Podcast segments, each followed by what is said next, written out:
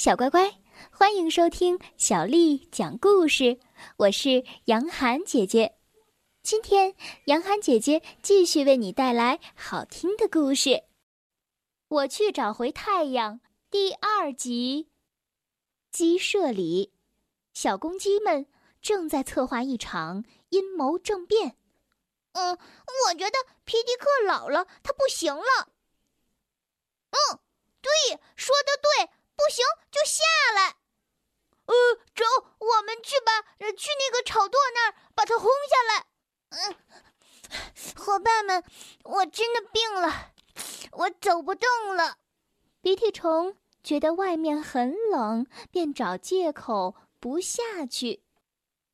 这天早上，皮迪克又失败了，卡门和卡梅利多非常难过。呃。快点儿，快点儿离开这儿！快滚开，让皮迪克先生哦哦看看我们的本事。你们的爸爸已经老了，嗯，太阳还能听见老头子的喊声吗？啊哈哈哈！小胖墩儿们嘲笑道：“不许你这样说我的爸爸！”卡梅利多愤怒地扑向小胖墩儿，他们在雨里扭打起来。卡门最讨厌小公鸡们打架了，他拿起木棍，决定让这场争斗快点结束。卡门，如果不是你插手，我就被……嘿，幸好没把你的嘴打歪。喂，贝里奥，我们一起去找太阳吧。嗯，你们俩等我一下，我马上就来。向日葵，听听名字就知道，它的脑袋总是朝着太阳的。我们只要跟着这朵花指引的方向，就一定能够找到太阳。贝里奥，没想到我妹妹小小年纪就知道这么多的事情。男子汉们，快走呀！我认为太阳一定是病了。对。我生病的时候也要卧床休息，他这么久不起床，一定是得了很严重的病。哎呀，等到我们找到他的时候，没准儿他已经死了，那可怎么办呢？卡门嘀咕道。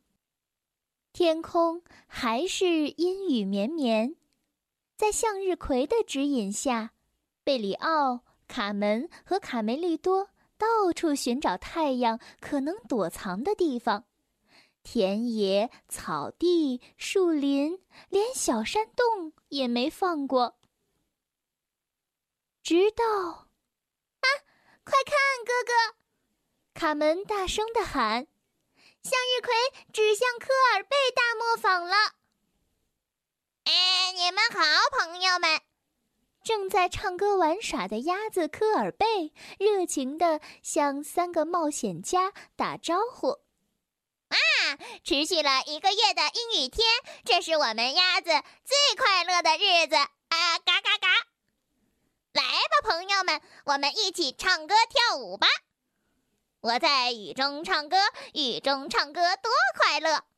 呃，对不起，科尔贝，我们可没什么心思唱歌。”卡梅利多说：“我们在寻找太阳。如果明天还找不到太阳，爸爸就会失去他的工作。”小乖乖，今天的故事就讲到这儿了。如果你想听到更多的中文或者是英文的原版故事，欢迎添加小丽的微信公众账号“爱读童书妈妈小丽”。接下来又到了我们读诗的时间了。今天为你读的这首诗是罗隐写的《风》。风，罗隐。不论平地与山尖，无限风光尽被占。采得百花成蜜后，为谁辛苦为谁甜？风。罗隐。不论平地与山尖，无限风光尽被占。采得百花成蜜后，为谁辛苦为谁甜？风，罗隐。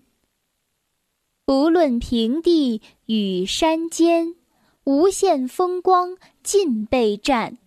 采得百花成蜜后，为谁辛苦为谁甜？